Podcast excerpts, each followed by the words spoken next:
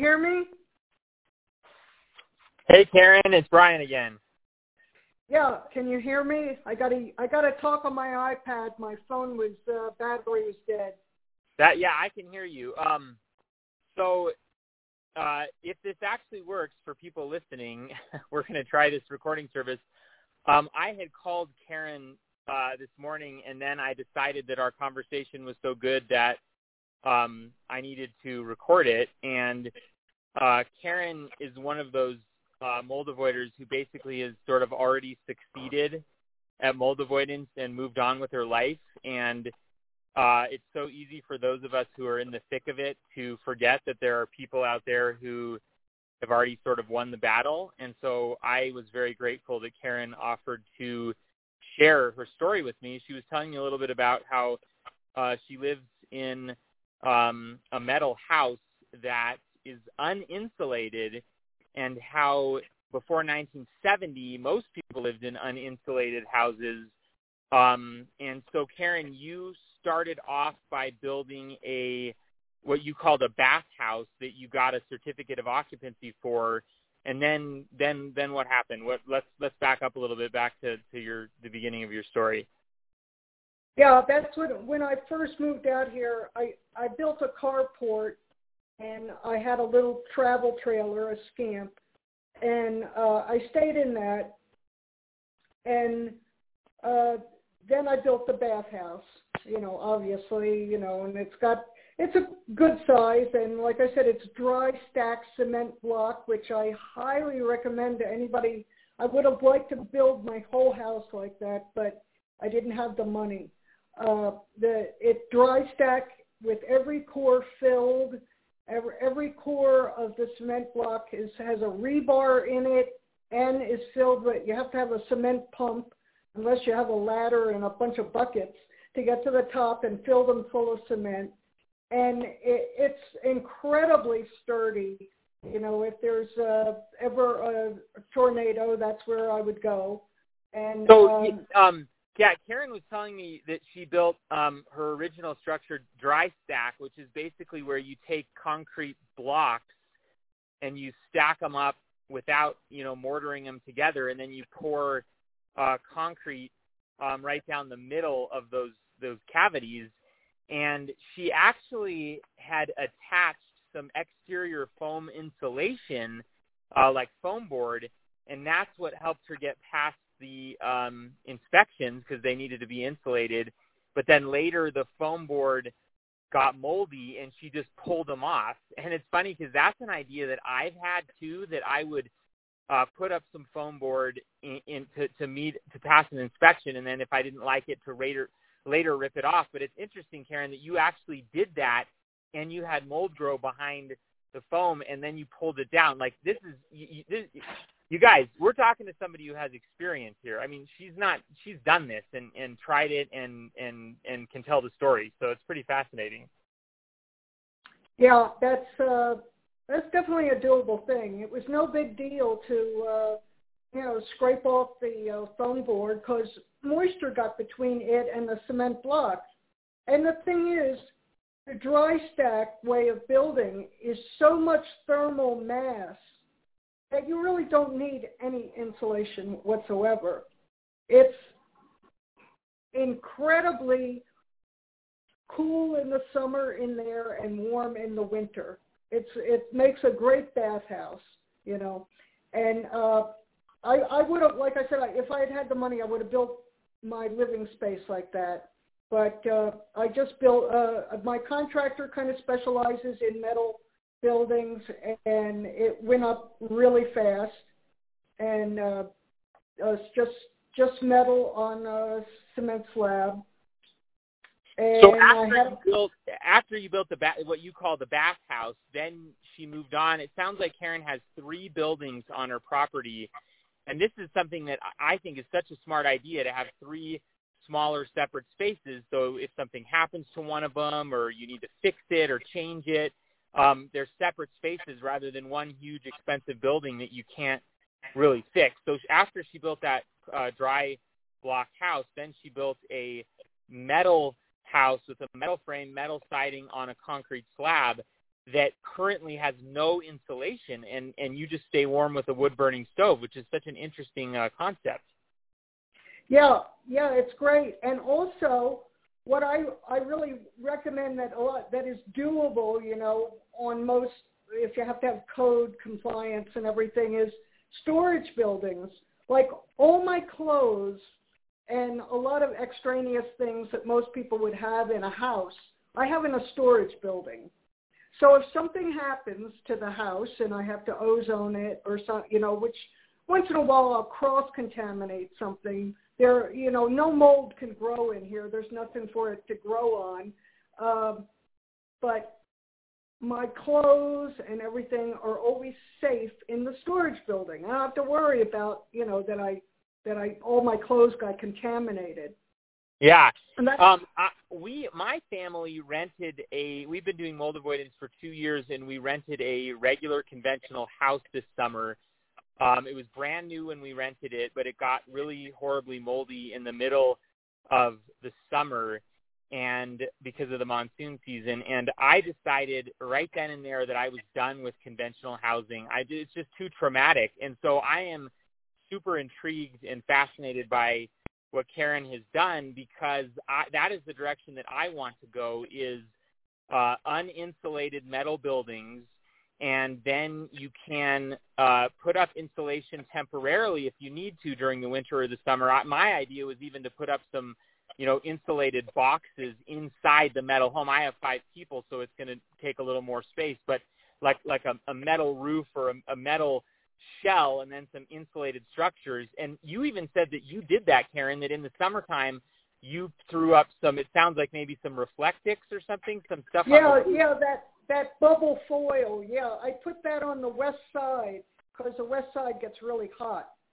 And I put some also on the, uh, where, where the sun comes in on, on the, uh, east side too and uh, no, the the south side, the south side.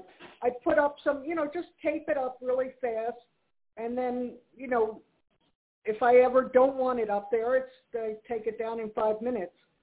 Uh, I mean, so we have Karen doing two insulation jobs by herself. One is taking the insulation off of her brick house, and one is putting up insulation on the roof in the summer. And I think this is such a key concept that people start to think of insulation as a modular component that can be added and removed as needed.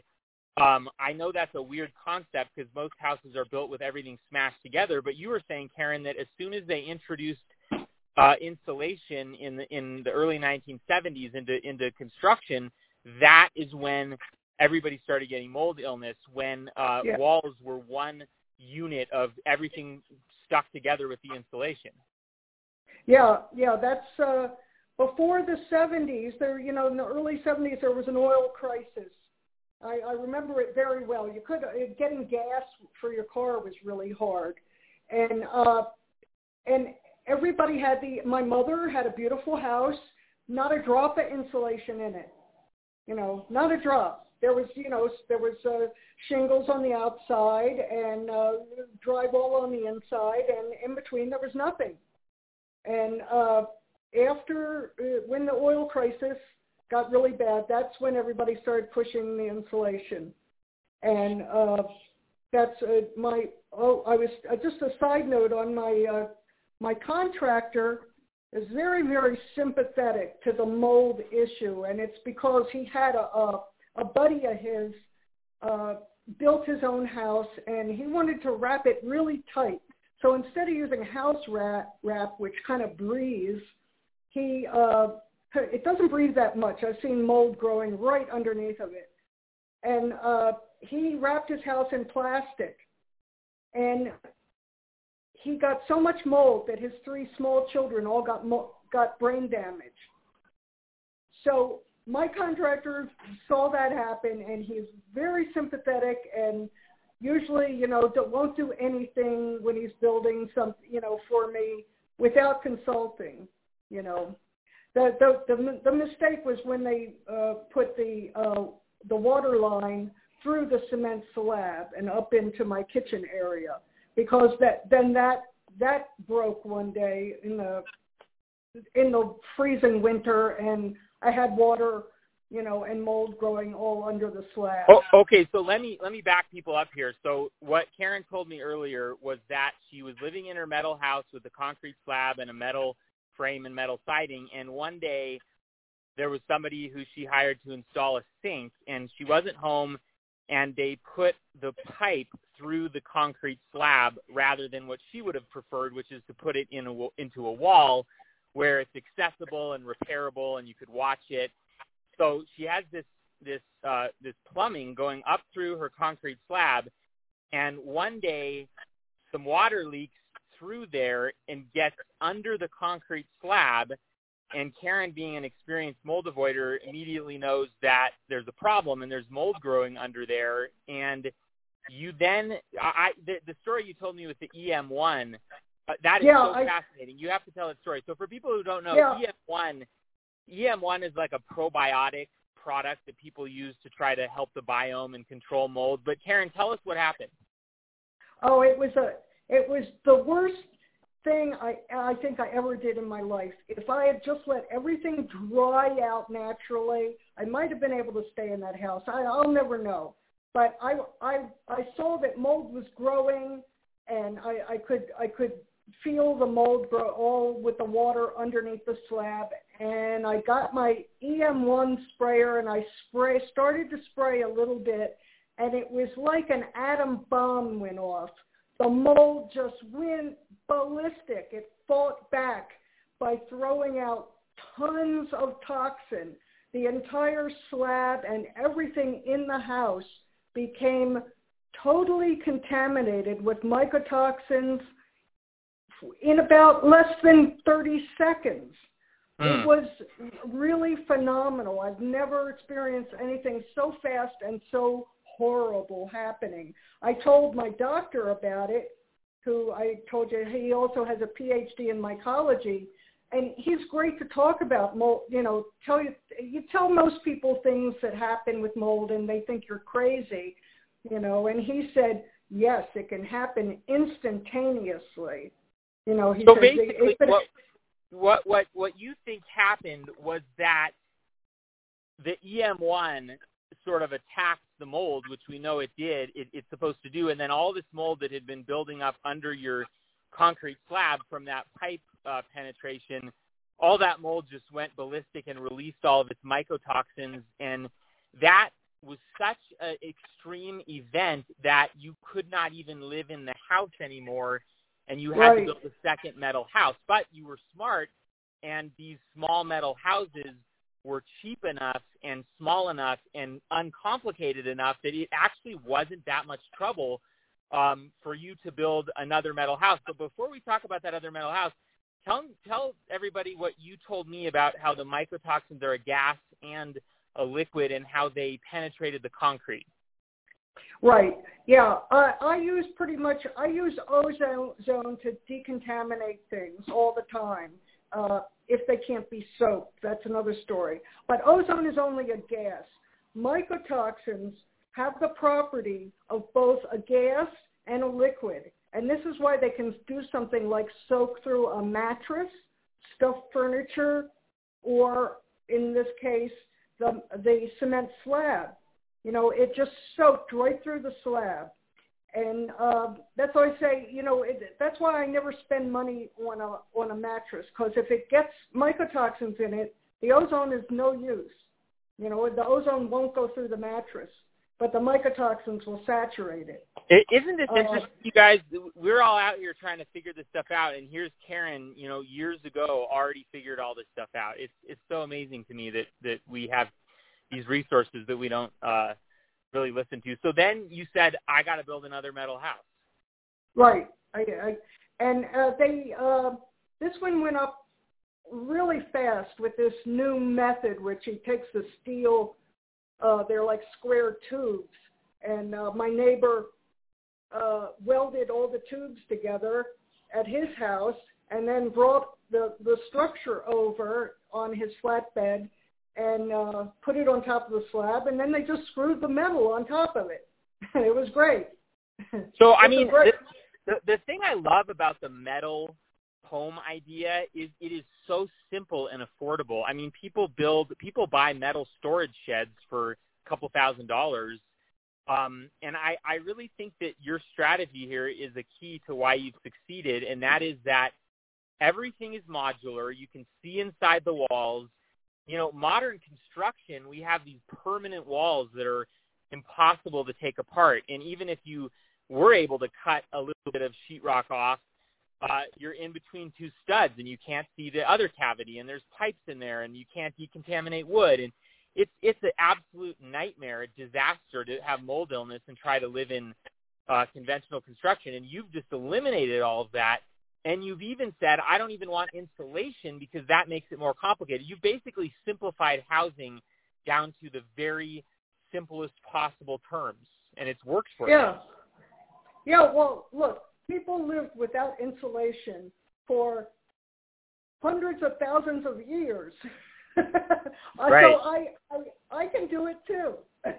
yeah, and and the trade-off for us mold avoiders is is worth it. You know, someone might say, "Oh, you're going to spend another hundred dollars a month on your heating bill," and maybe a normal family would say, "Oh, I don't want to spend another hundred dollars a month on my heating bill. I could be putting that toward Netflix."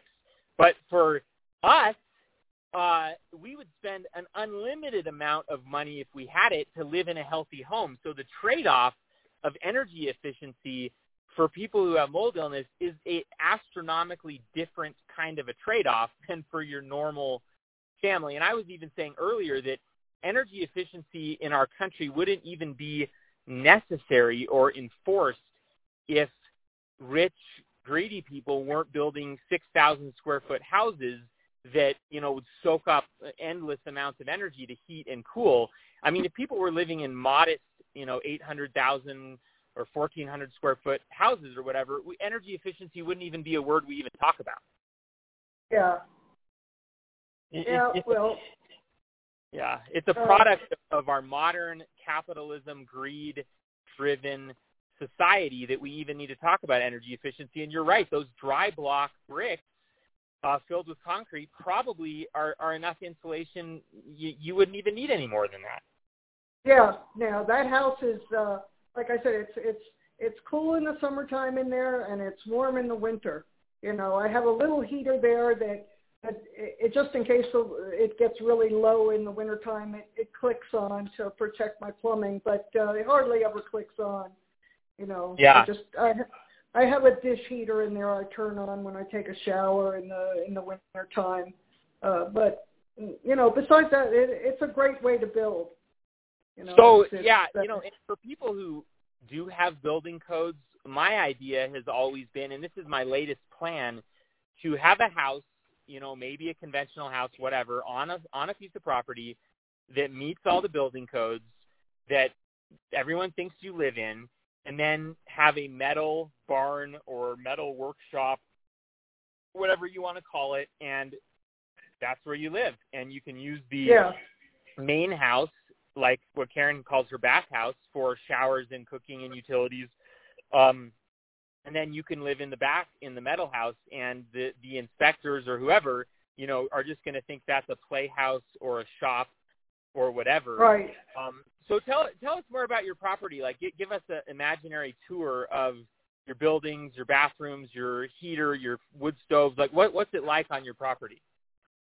Uh, well, I have ten acres, but um, most of the buildings are pretty close together in the you know the bottom the bottom half. Uh, you know, most people I have to walk to the bathroom. It takes me about 45 seconds. A lot of people would probably feel that's uh, you know that's that's an annoyance, but uh, I'm used to it. Doesn't bother me. Uh, and the and the other thing is, uh, you know, I have a storage building that has all my clothes in it, so I don't have to worry about, you know, uh, my clothes getting contaminated if if something in the building goes bad. Uh, so I have everything pretty separate. Then I have another storage building that's mostly, you know, uh, tools and equipment for the property. Um, and uh, I have my old building which I go over and open the doors and let it air out every day. And if it rains, I shut the doors.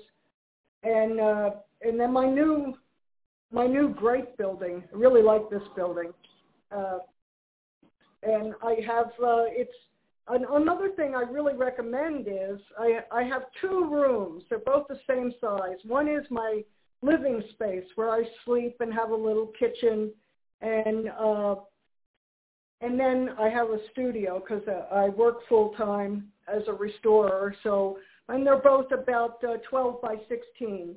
But on, on the south side, it's it's passive solar, and I have all sliding glass doors on the south side, and there's no door between the studio and the living space, and that's very important. Because if something happens, say I bring something contaminated into my uh, studio and it, I have to ozone it, the, the the living space is safe because to get to the living space, I have to go outside and walk a few feet and go in another sliding glass door. So there, um, I, I think having to go out of one room and into another is uh, is a real. Uh, you're going to save yourself a lot of grief. And I know another moldy that that built a house that way. Also, she had like a a little porch that ran down the side of the building, but she had the same thing. She had uh, three or four rooms, but she'd have to go out to the little porch and and walk down and go into the other room. That's a fascinating thing you just said to me. Um, you said if I bring something contaminated in and I have to ozone the room. That statement you just made is so packed with wisdom. I mean, the fact that you built your house and it can be decontaminated with ozone and allow you to push the reset button is phenomenal. I mean, most people in houses um, with porous materials and drywall and wood and carpet, you can't decontaminate a room once it's been horribly contaminated. But your house with bare metal and concrete floor, you literally could run an ozone machine in there for however long and you're you're done. You solved the problem. Yeah, I just did last week because uh, the cable man came. They they wanted to give me upgraded boxes. Well, both the cable man, the the DirecTV guy, and his bo- new boxes he brought were reeking. I mean, after he left, they were reeking toxin out into the room. So I had to ozone both both rooms, uh, and uh, I, I just you know what, what, wait, the dog and I slept in the bathhouse. That's another advantage to having different buildings. While I was ozoning the studio, I slept in the bathhouse, and we moved into the studio, and I ozoned the living space. And so you have, just, you know, modular, yeah, I, yeah, modular small spaces that you can decontaminate while you're spending time in the other ones. Yeah, it worked out really well. I mean, you know, I, I, you know, when the DirecTV guy came, it's not like I could say to him, "Let me give you a hug and see if you're contaminated." you know, like, no, you can't come in. Yeah. Get in your boxes. The, Get out of here other, with your boxes. the other advantage that yeah, you you got you, you you contamination is going to happen, and you have to be able to prepare for it.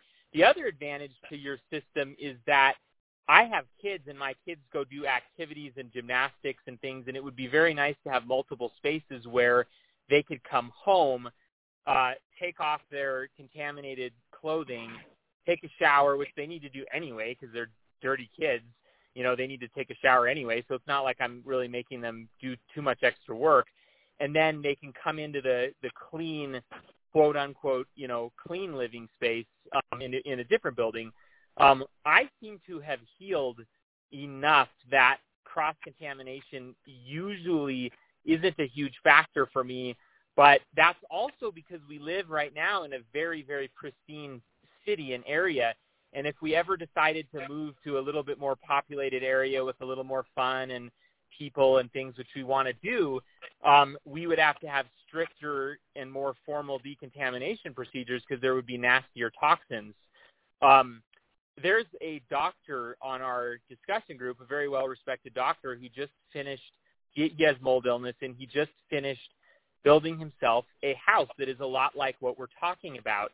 The difference is is that he did it as a real house that met building code, and doing it that way is so much more complicated and expensive and likely to fail because you have a wall sandwiched with insulation. Um, I have more or less given up on trying to meet building codes and trying to build a mold-free house at the same time. I don't think they're compatible ideas. I don't think you can build a mold-resistant home and meet building codes at the same time, unless maybe you are Will Smith and you have $200 million and you can hire the best building designers and materials engineers. You probably could do it.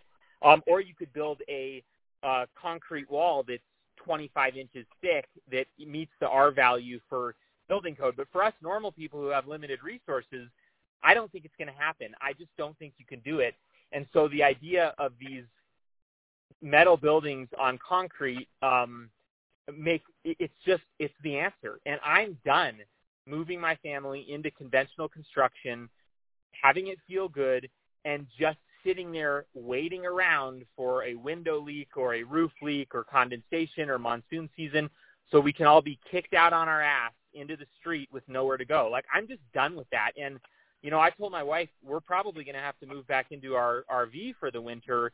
And I told my wife the next time we move into a home, it's going to be alternative construction one way or another. There's just no way you're getting me to, to live back in a wood house again. Um, so I, I am just fascinated. Karen is my new uh, mentor. I'm fascinated okay, by and if you haven't, there's a, another thing that you have to be a real bear about also, and that is uh, I have experienced uh, a couple of times uh, one object being brought into the house, and then the next day you realize everything is contaminated. And so what I do is, uh, no matter what I buy or I I have uh, I work on other people's things. I get packages mailed to me all the time. I open the packages outside, and uh, then the job gets put into a uh, a decontamination vat. And that's what I do with everything. If I go buy a T-shirt, I put the T-shirt in a decontamination vat. I don't bring anything into the house unless I know it's safe. So you have, again, it's that modular concept of different spaces. There's a space for questionable items. There's a space for your storage and your clothing where where it'll be protected. There's a space for the bathhouse, you call it. That's where all the plumbing is. So you're not you're never going to have to worry about a plumbing leak in your studio and your living space because you don't have plumbing in there. Um, I've even had the idea of because I have small kids, you know, we could have a living room type building and have a composting toilet or one of those little portable toilets in there. So if someone's really got to go pee, you know, my five year old's not going to want to walk even 45 seconds, they can use that little toilet, you know, or whatever. But if someone needs a shower or they need to cook, you know, or whatever, there's a separate space for that. And um, I, I can't tell you guys, that people listening to this, how bad it was to have our rental house go moldy. You know, when you live in a moldy house and don't know it, which is what happened with this rental house, you become re-sensitized to mold. The whole circus starts over again. Um, my whole neighborhood now feels bad to me because it's I'm sensitized to these spores that are floating around, and I mean it. I thought, oh, we'll just rent a conventional house, and if it goes bad, oh well, we'll just move on. I underestimated how big of a deal it is to have to be in a moldy house again, and you know I way underestimated it. And I hate to say it, but the only way to prevent that is to not live in conventional housing because the very nature of conventional housing is that you have uh, inaccessible spaces, you have windows that are going to leak, you have everything is inaccessible and invisible, and it is a matter of time before that house gets moldy or something bad happens. It, it's not if, it's when. Um, and so, yeah. you know, um, I, I just think it's th- this is the only direction I'm interested in going into. Um, I, I want a certainty, you know, and, and nothing can be totally certain because, you know, you could have a neighbor that builds a moldy house or something. But I noticed that I was getting so high on the power curve, you know, that's Erik's phrase, the power curve, before this house got moldy that even my moldy neighbors' houses were not bothering me as much. So I think the key to this whole game to winning at mold avoidance, you know, you might need to go into a moldy store. You might need to take a moldy trip to, to go to a doctor or visit your, your mom. You might need to do some moldy things. But the key to winning this whole game, I think, is not having a moldy house where you live. And if you can win that game, then you win the rest of the game. Yeah. Like I said, it's real important not to. I I think pre you have to get into the habit of decontaminating anything new before you bring it into the house. That will save you a mountain of headaches. Because what are you hmm. going to do with your whole family when when somebody brings something in that and its toxin leaks all over the house? You know, mm. you you really have to uh, get in the habit, and it, it's difficult. I can't imagine how difficult that would be with a family. But you are doomed to failure if you're going to just let people buy things and bring them into the house. Uh, they, they, you know, it, it's probably going to be one out of every 10 items is going to be totally contaminated anyway. Everything's made in China. China yeah. has nothing but mold, moldy fa- factories. We even when we had the old sick buildings group, we had a, a Chinese guy who spoke English who found our Yahoo group on his on the internet and was telling us how moldy his factory was and it was making him so sick. so you know, uh, uh, I, I, that that's a good point. The only way we've been able to deal with that with my family is to have a contaminated building or room where the kids can do can play with their contaminated stuff and then decontaminate when they're done. Because it's different with kids you know these kids they got to have some some things you know? Um and i think it's a combination of doing that and healing healing to the point that um my tolerance is higher. But we have had success with um having a, a contaminated area where the kids can play with their stuff and do their stuff. And um but yeah you know i, I being a single person i think i'd probably be a little bit better off you know. Yeah yeah. I i just you know no matter what i buy i i just if it can be soaked i put it in a in a five gallon bucket with a decontamination solution which is a caustic degreaser oh yeah, you, you know, mentioned for, that. For, pe- for people listening, there are two things that will decontaminate mycotoxins. Well, actually three. Uh,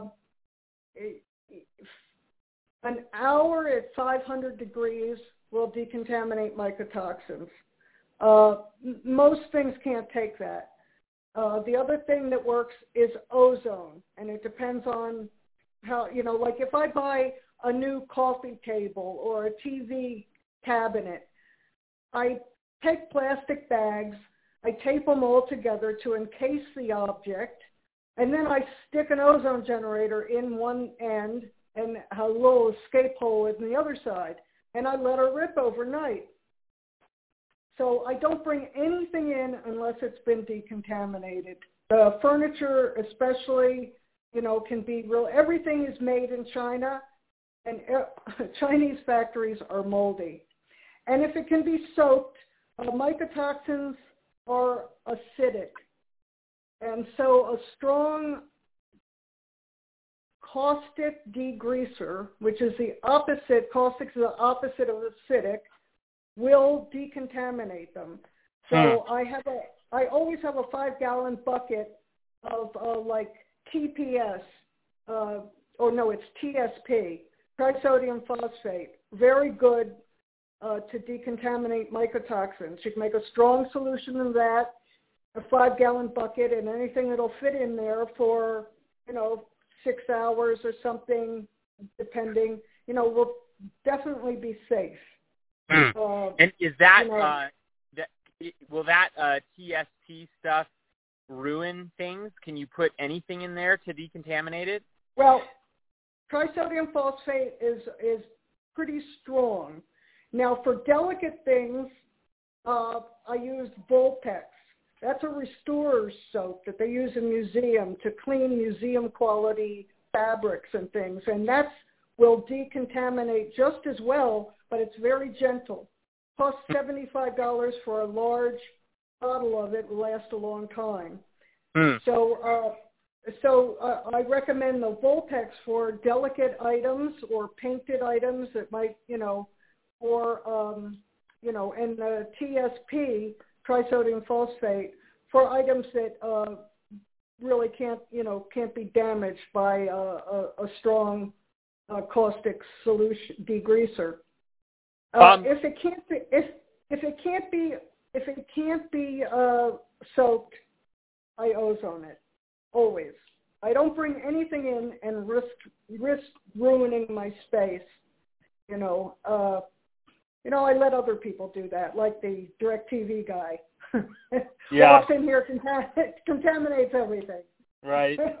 Yeah, and I, you know, I should point out to people too that I have been doing mold avoidance for two years now, which I know is not very long compared to some of these experts, but um, the only space that I have ever succeeded in really having as a consistent, reliable place to heal is the bed of my truck. And you know, I have a little truck cap on my truck. I, I used to have a fiberglass one, but it was off gassing terribly, so now I have a metal truck bed and a metal uh, truck cap. And even though my truck has been through hell and been contaminated a million times, that metal space I can very easily decontaminate it. Oftentimes I can just hose it out.